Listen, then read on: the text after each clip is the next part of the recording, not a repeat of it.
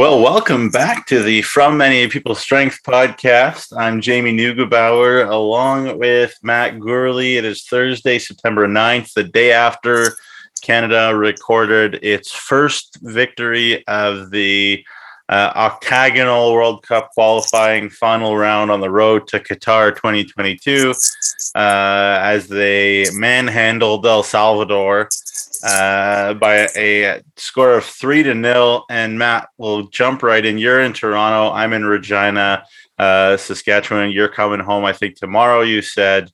Uh, but uh, I, before we get into the game, I want to get into the sort of the hot topic of the moment, uh, and that is that you know the comments specifically from Milan Borjan post game that it was there's too much blue in the in the stands and they want to see red and you know sort of paid a little bit of lip service maybe to the Voyageurs. Maybe I misinterpreted what he was saying. Um, and I'm sure there's some frustration, of course, from Canadian players when they go on the road and it's a sea of blue or whatever, and then they come home and there's you know all sorts of El Salvadorians uh, or Hondurans or Costa Ricans or whatever. Um, you know, short of short of sort of demanding, uh, you know, who are you going to cheer for? you know, you can't do that because probably these El Salvadorians are Canadian El Salvadorians living in Toronto or wherever. So what can you do, right? But uh, I guess maybe you could tell me from somebody who was in the stadium, um, you know, uh, how you know was there an imbalance of noise? Uh, what was the atmosphere like with regards to who was cheering for whom? Uh, it's tough to really say what the, the noise level like. Obviously, um, I was in the South End as I typically am, which is uh, if you're aware where the Voyageurs are, and it's an all Canadian section. So from that perspective, you hear yourselves a lot, and uh, obviously falling behind as they did, the the El Salvador fans were were difficult to hear. Um, there was there was times when they kind of amped up the noise, but uh, certainly during their anthem, you really felt them. And uh, I was at the stadium fairly early, and Liberty Village was very pro Canadian, lots of fans there. But as soon as you got onto the uh, exhibition grounds. It was just blue everywhere. They'd been there all day, tailgating and drinking and barbecuing and singing songs. And so it was, uh, as soon as they got close to the stadium, you knew there was going to be a really healthy portion of, uh, of blue there. I have heard people say that um, it was a pro El Salvador crowd. I don't know if that really um, is accurate. I think it was probably you know, in that 60 40 range, maybe it was tough to tell. Uh, obviously, there's the seats are red, which skews things a little bit. Um, the, one of the problems was, as I mentioned, the El Salvador fans were there um, really early, so they got in early.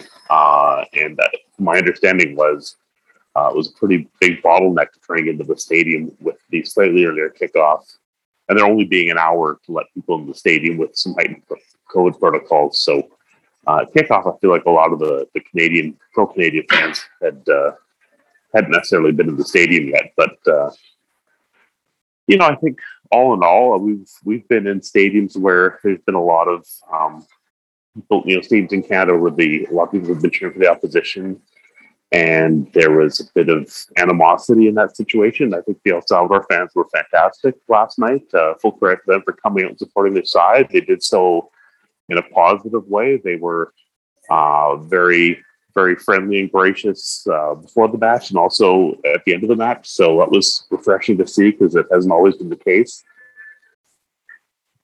Uh, when talking about how do we fix this or how do we change it, um, I think if if the El Salvador match um, will tell where the Panama match is going to fall, I think it'd be a different situation, um, somewhat because you know these tickets didn't sell out in an instant. It took you know weeks for them to sell out, and it didn't feel like there was much buzz about the qualifying cycle initially. You know, things took a little while to sell, but as soon as you know that first match happened, there's a little bit more buzz, and then the result against the U.S. and suddenly you're seeing people trying to scalp tickets for hundreds of dollars. I had three different people ask me if I had any extra to, to sell the scalp so I think there's a lot of interest from casual people who would love to have gone.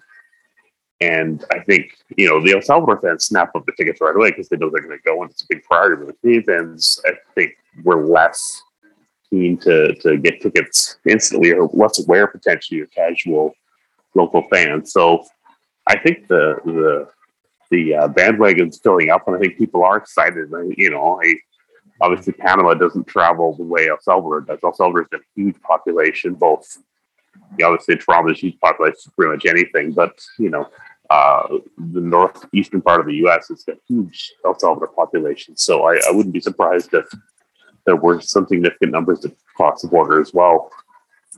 Mm-hmm. But I think the Panama match, you will see a lot of Canadians. Um, obviously, I think that'll sell quite quickly. Yeah, I mean, we hope so. And, you know, and what I also will say, and I was obviously there for the Honduras match, is the Hondurans as well were nothing but gracious, even though I saw plenty of blue Hondurans too, if you think about it outside of the supporter section.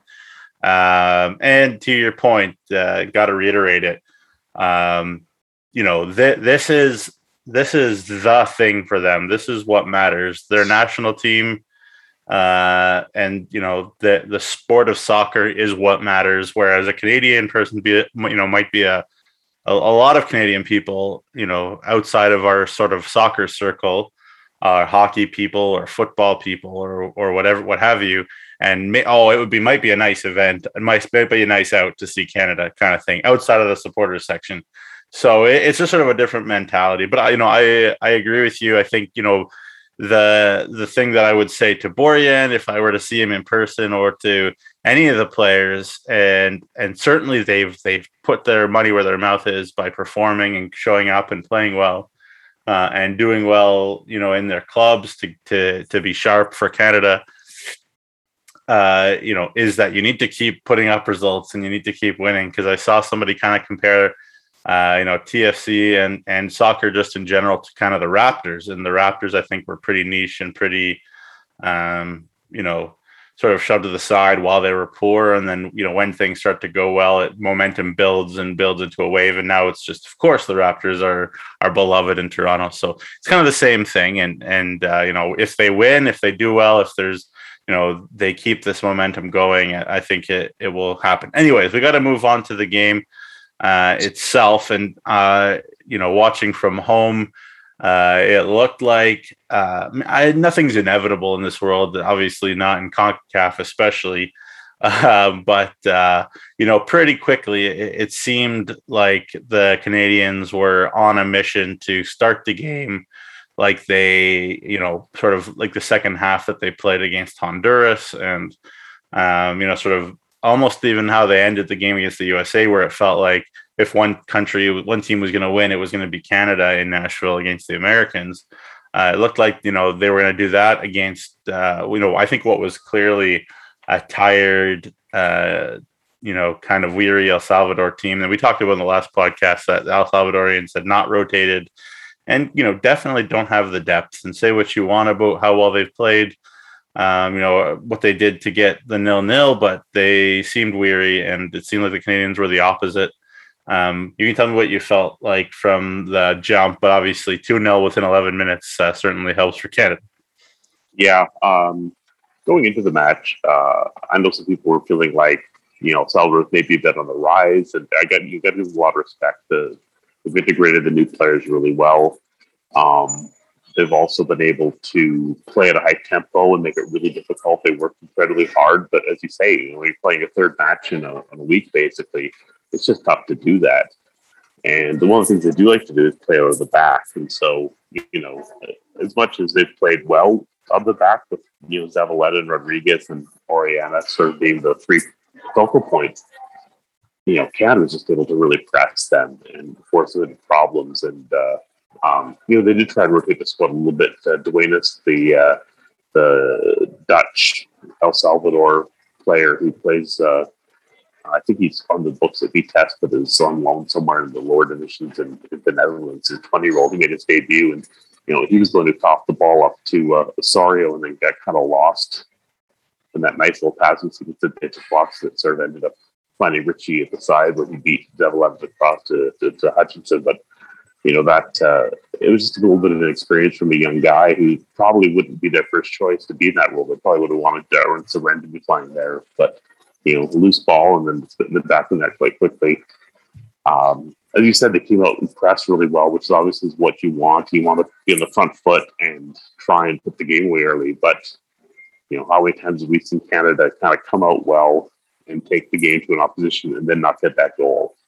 Um, mm-hmm. So for a team to finish that chance, and then for, I mean, that was a clinical header by Jonathan David to, uh, to pick that far corner uh, off yeah. a set piece, which we haven't had great set pieces, you know, for more than a year now. So to get a set piece going, it was second phase.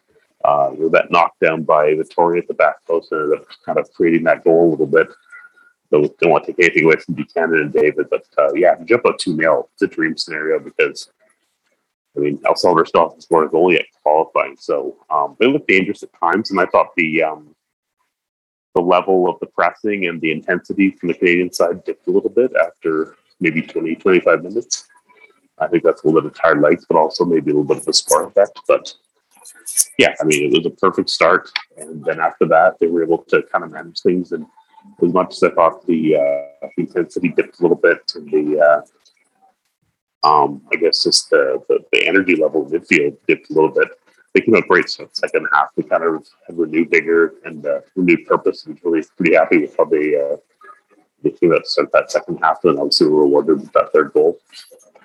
Yeah, and you know, again, kudos also kudos to Tajon Buchanan, who I think showed incredible technique on the goal to to to to take it down and and find himself some space and and then put it to to David. And obviously that is a high high level uh, clinical finish from a, a, man in form playing at a very high level as well because there was some some pace on that ball from Tajon uh, driven ball across in the 11th minute, and David uh, just a magical finish. Um, but I, you know, for a second, I do want to go kind of go back to that Atiba goal in the sixth minute because that you know that has also sparked another story out of this, and and maybe there's some disagreement among the voyageurs especially you know on the Facebook chat and you know, on social media. Um, is that uh, you know there was a ball through to to Richie Laryea and he worked, and I mean worked uh, Zavaleta, Eric Zavaleta, and then on the Tajon goal in the 59th minute, it was Eric Zavaleta who turned the ball over to Jonathan David in the first place that created the you know the turnover and the goal that sort of came quickly after on a neat finish from uh, from Tajon. But uh, you know, for those that don't know, Eric Zavaleta a uh, uh, I don't know how you word it, polarizing, maligned. uh, I don't know how you want to how exactly people should word it in a, in a professional way. Uh, in a, in, a, in, a, in a blunt way, people think he's awful on t- you know TFC supporters. Um, you know we're going to be professional and and say he's maligned or or polarizing. Um, but uh, he was, you know, he's his uh, his dad uh, is El Salvadorian, so he plays for plays for El Salvador and captained the El Salvador team in his home stadium where he plays for TFC. And uh, you know, one of the news out of the, one of the stories out of the game was how much the fans, the, the Voyageurs, uh, were all over him all game, and and uh, apparently he looked back and kind of smiled and or snickered or something at the Voyageurs, thinking it was kind of all in a in good jest and a joke, or maybe he was just you know taking being in good spirits and he knew exactly what was going on. Uh, either way, we can't go inside of his head. Um, but what was your feeling about the way that uh, that Zavaleta specifically got treated uh, by the Canadian fans at the game? Well, I've seen people say that they felt like he was kind of laughing with them, and I did not take that at all. Um, right at the start of this, and with him defending in front of the south end in the uh, in the second half was really what I noticed. In the first half, I didn't really feel like there was that much, you know, going on. But once he was in front of us in the second half, he noticed it right away, and he had a bad touch almost right the of the second half. We kind of missed mistouched the ball. He was going to play it back, and then realized he probably couldn't play it back to his keeper anymore, and kind of had to rush it clear. And there's sort of a you know a reaction about the missed touch and he looked back at the crowd for a quick second, but then you know within a minute later, he just completely missed it a clearance. and went off the side of his boot, was straight up for a throw, and everyone sort of you know that noise that they make when you miss hit something. And he looked, and he just had this sort of like shrug and a furrowed brow, like, "Really? What? You guys are getting on me?" Like, he was sort of he looked hmm. surprised, and just the look on his face, both uh, me and the two people beside me were just sort of like, wow, that you know, was a really transparent reaction from someone who's been around the block more than a few times. It just was sort of, I was like, he's, you know, the supporters are in his head. It seemed pretty clear that yeah. he was, and I mean, I don't think he was rattled by any means, but I think he was just sort of like a little surprised that they were getting on him. And from that hmm. point on, he basically got booed anytime he hit the ball, which I thought, I don't know. I think that was a chance for some TFC fans to to show a little bit of frustration potentially, or just it's mostly for he's the guy they know. Maybe that's why he got singled out. Um, uh-huh. I'm not a TFC supporter, so I don't. You know, it doesn't matter to me on the one hand, but the other hand, I also didn't really boo him because I mean, what's the difference between him and the other central defender to me? Not much. Like you know, mm-hmm. both of them at least because he was the player they knew, they decided they were going to jeer him harder. But I'm sure he took it all in stride. But you know, it is a little weird to, uh, hmm. Especially if you're a TFC fan, to kind of ride the only guy on this team that is your player and not literally anyone else. But um, I, I, was that a factor in him laying the ball off and having a sort of underhit square ball that Johnny David picked off? Uh, maybe, maybe not. I don't know. He doesn't always need an excuse to underhit a square ball, but uh, yeah. Um, but yeah, I, I, I, felt like he was uh, he was a little surprised that he was getting uh, getting it from the south end, and uh, so yeah, it was interesting. I uh, it certainly uh, was something that picked up and ratcheted up as the second half went wore on. Uh huh. Yeah, it was certainly clear from uh, from home, even on the broadcast, that that's what was happening. And obviously, Wheeler and Dunfield didn't mention it, and why would they? But uh, it was really clear. Um, you know, at, home, uh, Wheeler and Dunfield, the two broadcasters, by the way, I should mention. I am a TFC supporter, I'll be honest. And, um, you know, I don't blame him for the fact that, you know, his contract is probably one that is team friendly on a team that is very, very, you know, not very deep, I guess we'll say, at center back and uh, is right up against the cap.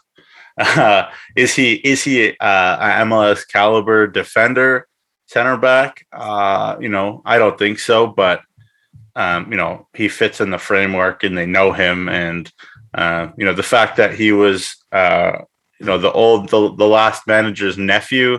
Uh, you know, certainly hasn't played into his hands in terms of getting love from the TFC supporters, and a lot of mistakes have um, you know, rightly and or wrongly gone, uh, you know, at his feet. And, um, you know, certainly uh, a rising tide raises all boats. And so the 2017, people say in the 2017 version of Zavaleta was, was, was good and solid. And, and then, you know, I guess the opposite, the, the lowering of tides lowers all votes, I suppose. And then, uh, so, you know, an already kind of questionable guy in a lot of people's minds continues to get lower. So, uh, yeah, do you know? So I, I understand from TFC's perspective why they keep him. Um, I, uh, you know, I wish that their cap situation was such that they could afford to vastly improve and and you know redo it all. But this isn't the TFC podcast, but um, so it, it is what it is. But uh, you know, I appreciate your perspective for sure.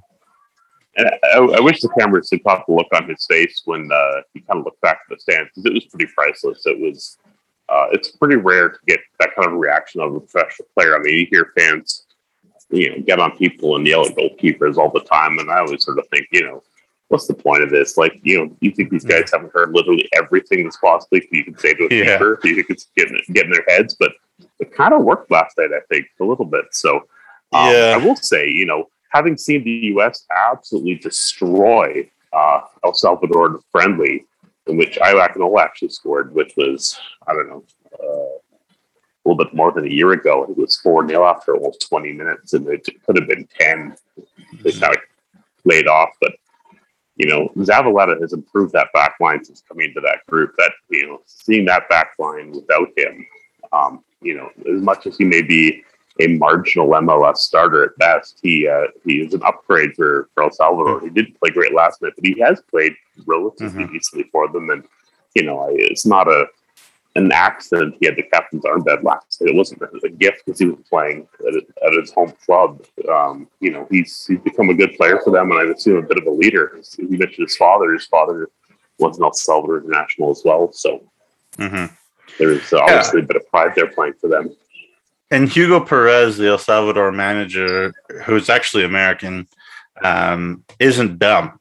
so it's not like he just, you know, gave him the armband by default. You know, he's Zavaleta was added to the El Salvador team not that long ago. So clearly he's he's made positive impacts inside and outside the El Salvador locker room. So um, gotta give him credit. Uh, you know, I'm sure there's plenty of people get bashing him nonstop these days, but I'll give I'll give Zavaleta credit. And I give Hugo Perez credit. I mean, yeah. I don't think he has a ton to work with, for being honest, but I think he's done a very good job with this group. And I mean, yeah. they're pretty limited in going in. I kind of they were kind of my pick to maybe finish last, last or certainly close to it. That might still be how it goes. Obviously, two home matches and, and two points isn't a great start for them, but you know, they they picked up a, draw at home against the U.S. and you know, Honduras, two pretty good sides. So, yeah, you know, they're they're they're they're been, been a tough out. Obviously, that wasn't the case last night. But you, you know, as you said, they, you know, they're a tired team, and that doesn't help anything. So, um, yeah. you know, it's uh, it's a tough task when they, they don't have a lot of depth. And you know, you look at the like, guys playing El Salvador and the USL, a couple of MLS players. It's just not a real um, deep or impressive squad on paper, but they they play hard. They play well for Hugo Perez, so I think he's doing a really good job with this group. Yeah, definitely hard. Hard is a way to put it. Uh, dirty, uh, hacking, hatchet job is another way to maybe put it. And if you can get away with that, if you can live on that line, it can it can definitely make a a team play, you know, get about get results above the, the sum of its parts, and uh, you know that that's what El Salvador does. They they jump on you, they kick you, they will do whatever it takes, and uh, you know, but you need a motivator to motivate them to do that and, and give them kudos. I think Alexander Larin was the the man in the middle of it all, especially the first half until he was subbed when probably Hugo Perez is like, well, if I keep this kid in here, he probably gets a red card. So, um, yeah, you know, maybe, maybe could have already, but he uh, he was he was playing along the line. You talked about Orellana in our preview, but he also loves the hatchet job.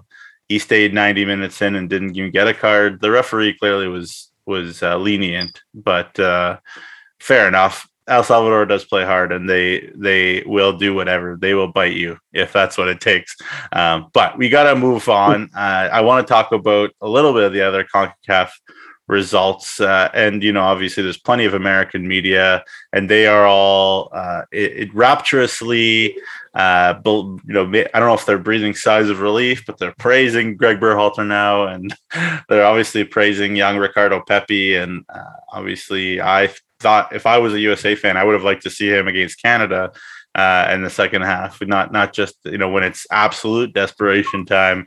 You know, down one 0 at half in Honduras, facing a what would have been a very tough uh, opening window if they didn't figure it out, find a way in the second half, the Americans to beat Honduras four to one in San Pedro Sula. But that all being said, we have to give this American team all sorts of kudos for you know bulldozing El Honduras in Honduras. That's nobody does that, right? No, and and something Kristian Jack tweeted is that's only the third time since 2002 that at this round of qualifying, whether it's the Hex and now the the Octo, that uh, teams trailed at halftime on the road and come back to win. So it doesn't happen often. And then to score four second half goals to make it happen is it's pretty impressive and pretty unprecedented. And you start digging into, you know, well, no, there's no McKennie, there's no Reyna, there's no, you know, Pulisic wasn't 100%. You know, all the players are missing. So, um, got to give them some credit for for a, a, a way to get it done. And it was you know, 18 year old Ricardo Pepi scoring a goal and Aaronson scoring. So, you know, it was not necessarily your obvious guys, but uh, as much as I think Berhalter kind of got things wrong to start with, he certainly figured out what to do at halftime and made a bunch of subs. And we talked about him not making um, early subs against Canada, but he, uh, he was forced to, I think, basically last night and, and made the right changes. And I, you know, I was surprised because I think Honduras rotated their squad more than anyone else. But I think, you know, watching the last 20 minutes or so, they had just absolutely nothing left to punch back after falling behind 2 1. And that might be a bit of a just a mental fatigue thing. I mean, you're up at home, you're feeling like you have 45 minutes to really have a great start to your cycle. And then now you're behind and trying to dig deep to find a way to get that goal back. And they just, mm-hmm. it just fell apart. I mean, Andy Najar was playing great, and then just really struggled late. They uh, they subbed off the other central defender, it looked like um, like Figueroa was really laboring up there. So I just think the legs went on them a little bit with uh, the congested schedule. But that's even with Figueroa and Najar getting rested against El Salvador. So you know, it's it's tough. You know, it's something that's going to have to be considered a lot as we move forward. Is those three match windows are hard. Um, Canada didn't rotate the squad as much as I think some of us thought we, they would. Um, they played a lot of guys a lot of minutes, so we'll see if they can keep doing that. I think there's benefits to trying to keep everyone fresh because we, you know, those those fresher U.S. legs seem to be a, a big factor in how that how that uh, second half played out as well. Yeah, and you know the Americans, uh, you know, there, there's there's a freshness that comes from rest. There's a freshness that comes from a certain, uh, I guess, maybe profile of player. Maybe a guy is more fit, or or energy is more of his thing. And you know, whenever whenever Lletget plays for the USA, for example, his uh, his legs make a difference. Whenever Cristian Roldan seems to come on, you know, these are MLS players, but when they come on for the USA, they always seem to make a difference. And obviously, young Aaronson uh, just keeps impressing. Young Sargent always never, you know, never impresses me. So I don't understand why he's uh, in the Premier League. But that's again, there's people who are a lot smarter about soccer, maybe that that can figure that one out. I don't think Josh Sargent. Uh, I don't rate him very highly whatsoever. And again, the fact that he came on and not uh, Pepi against Canada was a relief to me because I was like, okay, like we're okay. Yeah. to me, I was okay when that happened. So I don't know. And, and Pepi, particularly being in the form he's in, I mean, I, I don't know if Ricardo Pepi is going to be, you know, a, a game breaker a guy that's going to score big goals all the time. But right now, he's playing really well and just scoring goals, which is what you know. You want that form goal scorer in qualifying. They don't need to be great all the time, but if they're just that guy yeah. for a few months, I mean, look at the Gold Cup. I mean, Carlo Corazin it wasn't the world beater, but boy, he was on fire for one month in 2000 yeah. with the Gold Cup, and you know that's what Canada needed. They needed a guy who's in form. So, yeah, if that's Ricardo Pepi, then you might as well try and ride him while he's here. Yeah, and Carlo Corazin, uh, his son played uh, in the Saskatchewan Junior Hockey League uh, uh, last year or two years ago, whatever it was. And so I got to know him actually a little bit. And uh, so I'll tell him that he got a shout out on uh, on our podcast, and I'm sure he'll be tickled by that. I think he's you know kind of involved a little bit media wise actually with the Vancouver Whitecaps out there. He was on the radio, I think, but anyways that's this is that that's a very uh, very very wide tangent. Um, uh, you know so you know let's go back to canada here. You know mexico tied panama costa rica tied jamaica. We can talk about those but uh, we'll see what the time is like a little bit later. But i want to go back to this this canadian window in its summation. And um, you know five points is uh, you know the the word that was used on a podcast recently I heard about the American window was that it was quote acceptable. Uh, I guess what word would you use to say five points for Canada in this window, given that we had, especially given that we had two home games? Yeah, acceptable is not a not a bad word. It's uh, it's passable. Um, it, it it it it sets us up. Um, it's a foundation, I guess, is a good way to put it. It's uh, at the start. We're in, in the thick of it. We're in we're in okay shape. Um, I think kind of how I look at it is, you know, you're five points right now. If the next window we win our home match and lose the two road matches, we're on eight points um, after six, and you're a little behind. If they can win the home match and get a draw on the road, now you're at nine. Now you're kind of right almost on track. You're right on the cusp of being on track for what you want to do. Um, so that's not bad. You know, it's picking up four points in the next window is, is achievable. And if they can do that, then they're they're basically on path. So this hasn't put us behind. Uh, leaves us with a little bit more work to do next window than maybe we had hoped. Because if you're, eh, you know, if you're sitting on seven, if you'd beaten you beaten Honduras. Now you win just the home match. You're still ahead of schedule. and so now we're you know needing to do a little work on the road to get back onto being on track. Um, because you know I talked a little bit about looking at 23 as being a target. So basically, you know, if they if they can pick up that four points next window, that puts you on nine, and then the last match is sort of the first half is that home match with Costa Rica, and so you win that match. Now you're on 12, so you're at the halfway mark. You're ahead of ahead of schedule. So um, mm-hmm. five gets you kind of where you want to be, It's close. So that's not a bad place to be. There's certainly a lot of teams that have changed thoughts with us, but um, obviously need to win the home match next uh, next cycle. And I mean, it'd be fantastic to pick up a road win. Um, and Jamaica's, I mean, right now it's trending poorly, but still a bit of an X factor. We're not sure what we're going to get, but obviously going down there is going to be tricky. It's not going to be an easy match by any means, but after that Panama result with the 3 0 win in Jamaica, you think, well, maybe that's a place where we can get a road win that we really could use. So, mm-hmm. um, making a point in the Azteca would be fantastic, but uh, uh, breath is not being held in my Warriors for that one. But, uh, you know, we'll see how things go. We've played them very close uh, from a hostile environment uh, at the Gold Cup. So, yeah. I don't expect us to be played off the park at Azteca, but it's still a very difficult place to try and get a bad result.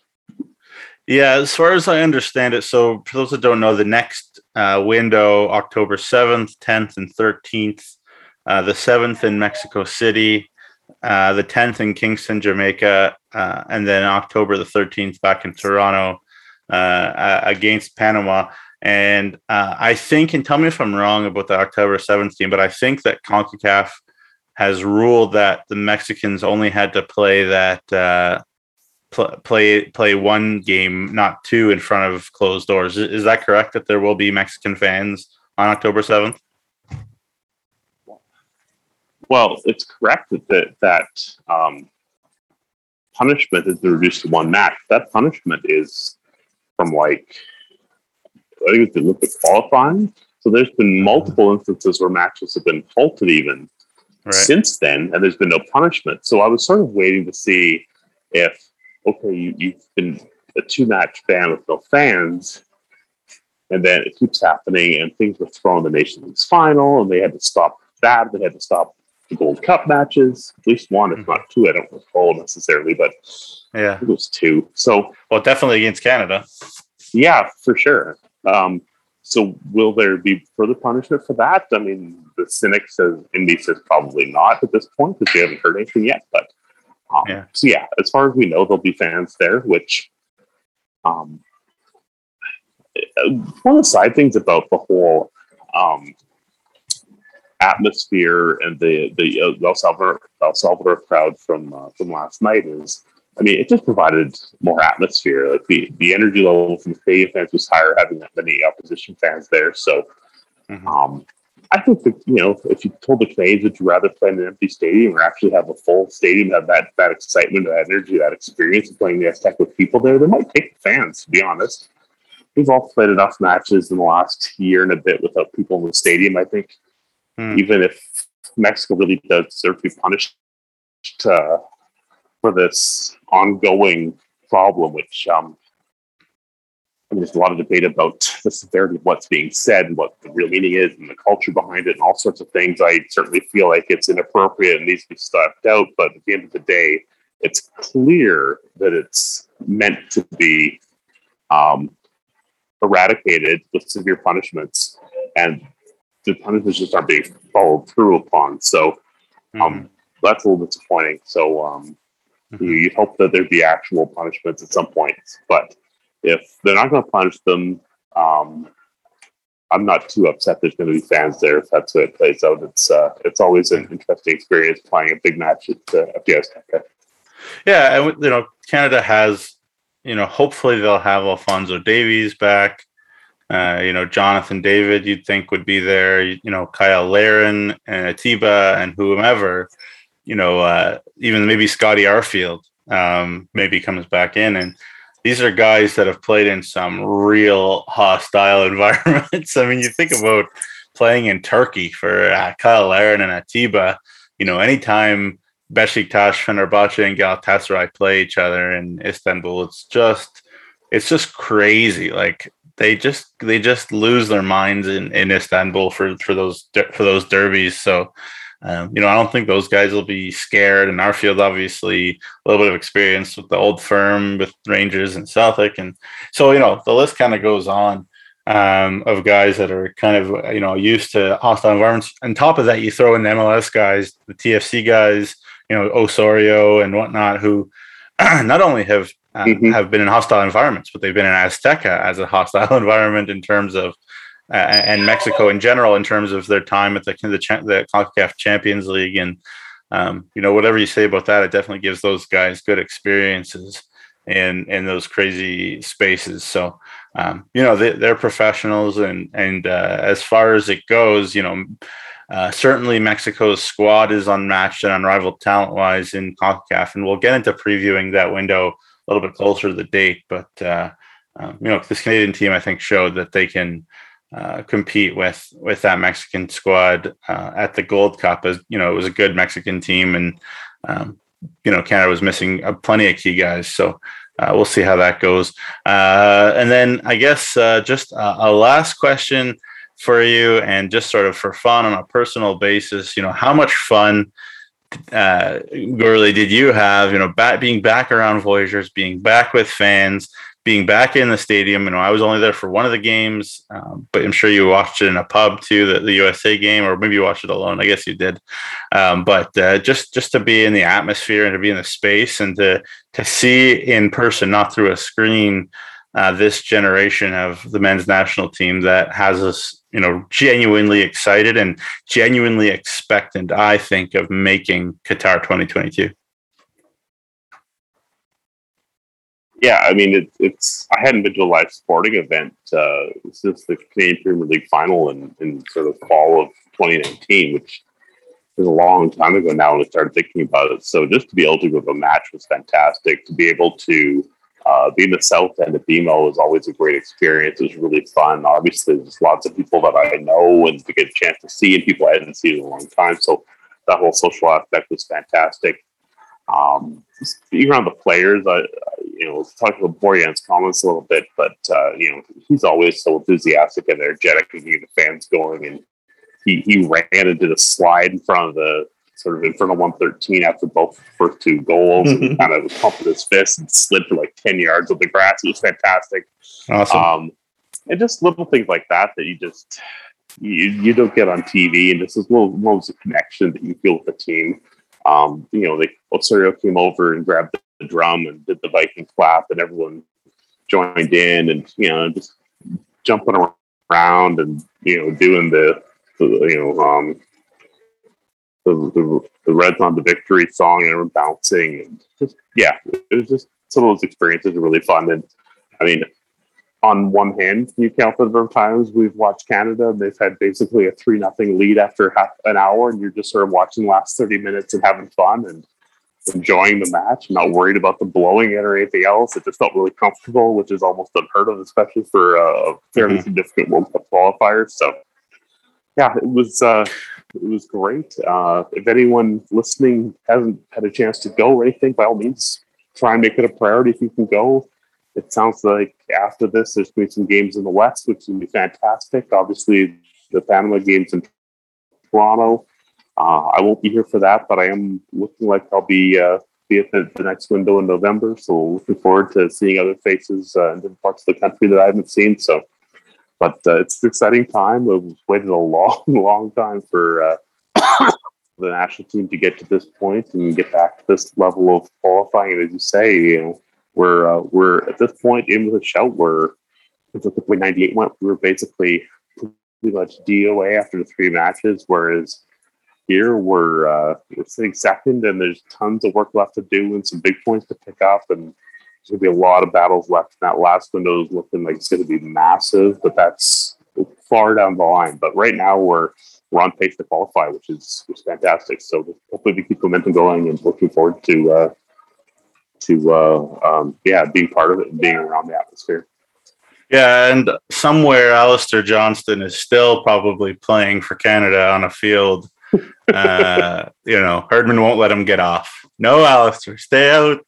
Get back out there, Alistair. No, you can't go to Nashville. You got to stay on the field in your Canada jersey. No, I'm just kidding. Alistair just huge minutes, huge three games. Got to give him a shout out. Also, got to shout out the uh, Blue Jays. Hopefully, that you know when we're we produce this, they're only half a game back of the playoff. Didn't think I'd ever say that, but anyways, you were going to re- re- respond about Alistair. I was going to say Alistair. You know, had a two or three really nice one v one moments. Uh, just right in the corner in front of us, and just his body positioning, his ability just to get the whole half yard to get some positioning or get a leg in the right spot and hold people off. It's quite impressive. His, uh, I mean, he's so tenacious. I mean, you love the kid, and uh, it's great to see him rewarded and play the way he's played. Uh, I will say that if they're going to keep playing him and Laryea as often as they are, and then looking at bringing Buchanan in fairly regularly, uh, wouldn't mind seeing Zachary Brault-Guillard get called up next window because we really could use another body on the right wing there who can maybe give some of these guys a little bit of a rest if things are are going a certain way. It would have been nice to give them a little bit of a break. Alistair's got to be exhausted at this point, so he certainly doesn't look energetic most of the time. Yeah, I mean, obviously, I'm not going to say I know Nashville SC's uh, schedule offhand. Oh, okay, let's see. They play on Saturday, so there say, you go. most but of those guys are supposed to play Saturday, right? Yeah, and uh, Lille sure. plays uh, tomorrow. Oh, so in I don't Korea know if or whatever. David will get much of a. Oh, Lille. Sorry. Yeah. Lille. Yeah, no. In France, they're supposed to play Friday, as far as I know. So. Yeah. Uh, maybe David will get a bit of a run off the bench, but that's a lot to ask for Johnny David. Yeah, and and the the news out of uh, out of out of Bayern too, and they have a big one against RB Leipzig on on Saturday also. Uh, the news is that uh, Fonzie's fine, and he's probably going to be in the lineup against RB, RB Leipzig too. So that, that's what I read. Um, so I mean, I we'll see. I mean, we talked about this last time out. He, he looked quite tired at half yeah. that U.S. match, and it's hard to pull him off. He's such a game changer, knowing he, he doesn't want to come off, but you know, he, he, came in with a bit of an injury, and then there, you know, you got to be a little bit careful with that. I think we really could have used a few more, you know, Wotherspoon and Piette barely played, and those guys contribute. They absolutely can fit in and do a role for each of two. So, you know, Eustaquio basically played the whole the whole three matches. Not quite, but he was close, and you know, Tebow uh, logged a lot more minutes than I thought. He you know played almost probably sixty more than I expected. So that's that's a lot to consider. I'd love to see uh, Arfield back in the fold. That's another option where you could throw him out there, and I don't think you lose anything. You know, yeah. you give give a guy like Atiba a day off, and it's Arfield instead. I you know that's not a you know I don't think that's a big downgrade. Obviously, Atiba's great, but you know those are guys that are similar class. So yeah, Another guy maybe, doesn't get talked about a lot is Junior Hoilett had a really good three match run. And the guy yeah. that was maybe, a, you know, going the summer, I thought was maybe in the fringe of the squad. I was thinking, you know, he's not, he's out of favor of his club. He can have a club in the fall. You know, he's, we got these young guys kind of pushing him like Fabiano and Millar, but boy, he's playing well and not flashy, but just doing a really good job and being creative and keeping the ball moving. You know, he looks yeah. like he's ready to, you know, at least start every at least a match every every window right now with squad rotation. So yeah, great. We we could use that depth. Yeah, I think I think Junior is the type of player that is something a little different for Canada. And I know we're going a little longer here, but to, on the Junior topic, uh, I think he does something a little different. He doesn't need to get in behind. He he, he can play against low blocks. He can play, uh, you know, in space. You know, he'll make the right decision. He can deliver a set piece ball uh, you know, so you know, I think he he does. It, it works so much better to have a guy like him uh, opposite to a guy like Tajon or Alfonso because those guys love to you know get in behind, get to the byline, and push. Whereas you know Hoilett can be you know a quasi ten, maybe like sort of an inverted winger, get inside a little bit more and make a make a pass, make a play, um, as opposed to you know all out all the time. He's a little bit more savvy mm-hmm. a little more crafty that way. So I know I, I think he to me he's he's higher on the on the depth chart and Um, and I, and I was disappointed in it, and I don't disagree with you that uh, you know he was falling a little bit out of favor, but I think he he adds something in sort of in the absence of what you could call quote unquote a number ten, um, that uh, that maybe could is really helpful for Canada. I know Canada doesn't really set up with a quote unquote number ten, yeah. but um, he gets into those spaces that that other guys maybe don't. So. Mm-hmm. Um, you know, I, I, think that's that's something that John Herdman will certainly think about, and the fact that he was effective, and the fact that he's got a team in Reading now to play, um, getting get minutes, even though he looked great without, uh, you know, having a team unattached FC provided a very good player for Canada before he was signed by Reading. So there you go. Anyways, we gotta we gotta end this, but uh, Matt, uh, thank you for joining me in this window, and uh, we'll be in touch about the next podcast and get home safe. Thank you very much.